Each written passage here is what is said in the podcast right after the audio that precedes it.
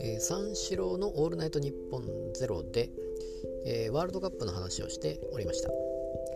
あのまあ日本戦、えー、スペインに勝ったという話で、えー、まあ見てたんでしたかね。でまあそれでまあいろいろ言ってましたけれども、まあ、その中でまあ安倍あ見てないのかな？あ見てって言ってましたかね。まあその本田さん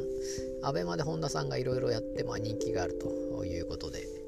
えー、っと何でしたかね？あ牧野さんでしたかね。牧野さんとのやり取りの中で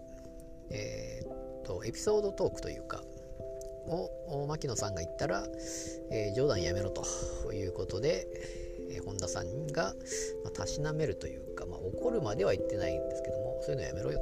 というような感じで言っていたんです。ね私もまあそれ見てましたから ABEMA で見てたんで。でそれ私はですね冗談というか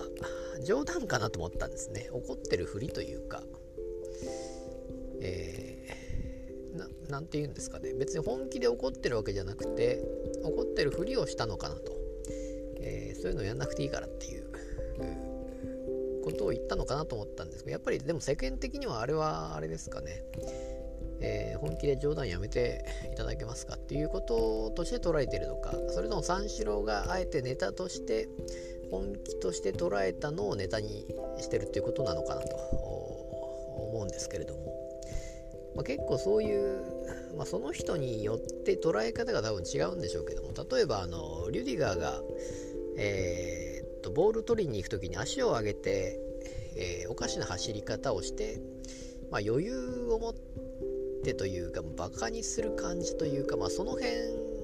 まあ、そういう走り方を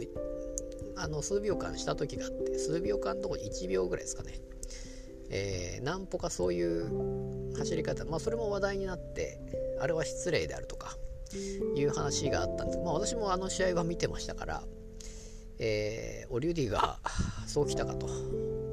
まあ、当然その余裕がありますよ的な、まあ、アピールというかそういうことかなと私は思ったんですけども、まあ、当然まあまあ、バカにするのもそこに入ってるんでしょうけれども、まあ、そんなに別に私はあ悪い感じには取らなかったんですけども、で、リュディガーの場合はその後の何だったかな、コーナーキックかなんかで、えー、決められなかった時に、まあ、キーパーに抱きつくみたいな、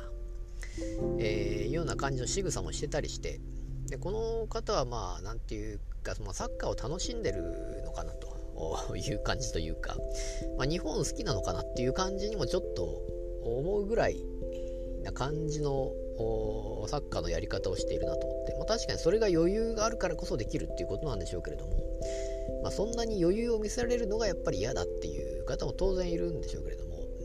まあ、私はそこまでは悪いイメージはなかったんですが結構リュディが叩かれてるなと思って見ておりましたが、まあ、同じような感じで、えー、牧野さんのエピソードトークに対して本田さんが怒っていたという話をしていて、